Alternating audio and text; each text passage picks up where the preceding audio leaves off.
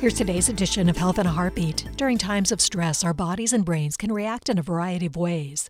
Our muscles often tense, we can become irritable, and our heart rate increases. But scientists in a recent study have shown that our brains may counter stress by releasing naturally occurring cannabinoids, also known as endocannabinoids. These cannabinoid molecules activate the same receptors in the brain that are engaged as a response to THC from cannabis plants. The study revealed that when mice were exposed to stress, the amygdala, the part of the brain that processes emotions, produced the cannabinoid molecules in response. The endocannabinoids then dampen stress signals coming from the brain's hippocampus, which is tied to emotion and memory. The study results bolstered the hypothesis that cannabinoid molecules are one of the body's natural coping mechanisms for stress. Evidence suggests that impairments to the cannabinoid signaling system in the brain may lead to mood disorders often related to stress. These include anxiety, depression, and post traumatic stress disorder.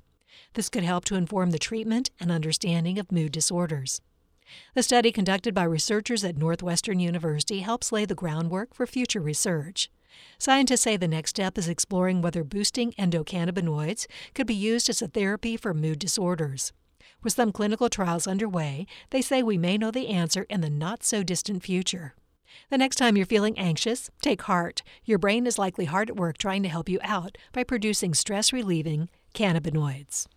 Health in a Heartbeat is produced by University of Florida Health, committed to advancing excellence in patient care, research, and education, and by WUFTFM.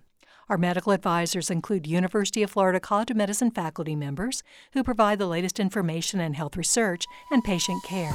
Visit us at heartbeatradio.org.